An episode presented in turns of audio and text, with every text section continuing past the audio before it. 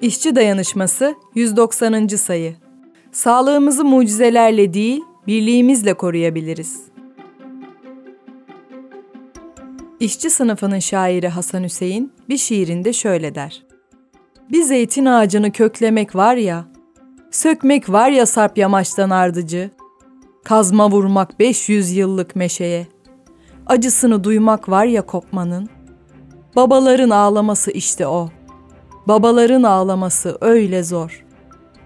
Evladının hastalığıyla sınanan, onu hayatta tutmak için çırpınan bir babanın acısı dünyanın her yerinde aynı değil midir? Peki ya sırf parası olmadığı için bir babadan oğlunun ölümüne seyirci kalması beklenirse? ABD yapımı John Q filminde 10 yaşındaki oğlunu yaşatmak için çırpınan bir babanın neler yapabileceğine tanık oluruz. John, umudunun tükendiği noktada kalbini oğluna vermeye karar verir. Onu kurtarmak için çaresizce hastanede bulunanları rehin alır. Filmin bu sahnesinde babalar çocuklarını gömmemeli, çocuklar babalarını gömmeli diyen yoksul bir babanın oğluna verebileceği tek varlığını, canını ortaya koyuşu izleyenlerin şakaklarına bir bıçak gibi saplanır.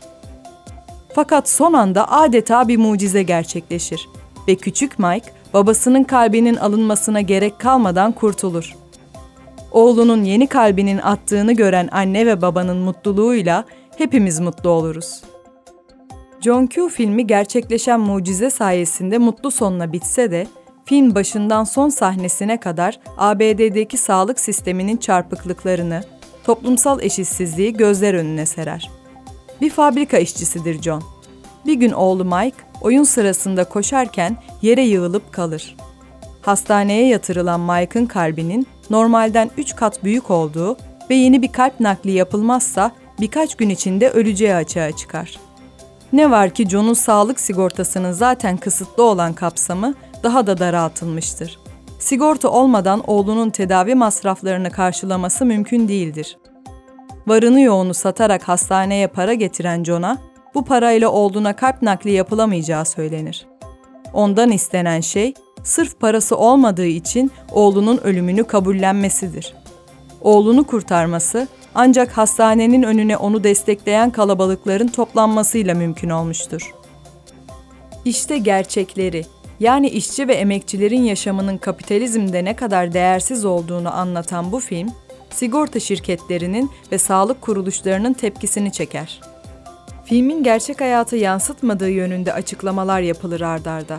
Hatta o dönem ABD'de görev yapan ünlü kalp cerrahı Mehmet Öz, gazetelere yaptığı açıklamada ABD'de kalp naklinin sıradan bir şey haline geldiği ve filmdeki olayın gerçek hayatta artık mümkün olmadığı yalanını söyler.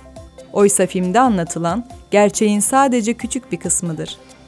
ABD sağlık sistemi paran kadar sağlık anlayışına dayanmaktadır ve parası olmayanlar zenginlerden daha kısa ve daha kalitesiz bir yaşam sürmektedir. Üstelik işçi ve emekçilerin hayatında filmdeki gibi mucizelere de yer yoktur. Mucize denilebilecek şeylerse sadece zenginler için söz konusudur. Mesela özel tekneleriyle tatildeyken kaza yapan Sabancı ailesinin ölümden nasıl döndürüldüklerini hatırlayalım jet hızıyla başlayan tedavileri tam teşekküllü özel hastanelerde ve en ileri düzeyde teknolojiler kullanılarak gerçekleşmiş ve Sabancı patronları sağlıklarına kavuşmuştu. Fakat nice insan yoksul oldukları için tedavisi mümkün basit hastalıklar yüzünden ölmeye devam ediyor. Bu ne kadar büyük bir çelişki öyle değil mi? Kapitalizmde parası olan sağlığı satın alıyor, parası olmayansa canını dişine taksa da gerekli tedaviye erişemiyor. Dünyada her yıl milyonlarca insan tedavi masraflarını karşılamak için elinde avucunda ne varsa satarak yoksulluğun dibine sürükleniyor. Elinde satacak bir şeyi olmayanlarsa sevdiklerinin ölüme gidişini çaresizce izliyor. SMA'lı bebeklerin ailelerini düşünelim. Evlatlarının acısını dindirebilmek, onları yaşatabilmek için her kapıyı çalıyor bir umut ışığı arıyorlar. SMA ilacını SGK karşılamadığı için milyonlarca lirayı bağışlarla toplamaya çalışıyorlar. Devletin yaptığı tek şey para toplamaları için ailelere valilik izni vermek. Dünyadaki üretim ve hizmetler kar için değil de insan ihtiyaçlarını karşılamak için, insanların mutluluğu ve esenliği için yapılsaydı farklı bir hayatımız olmaz mıydı? İşçiler olarak dünyadaki tüm zenginliği biz üretiyoruz. Ulaşım, sağlık gibi hizmetleri de biz veriyoruz.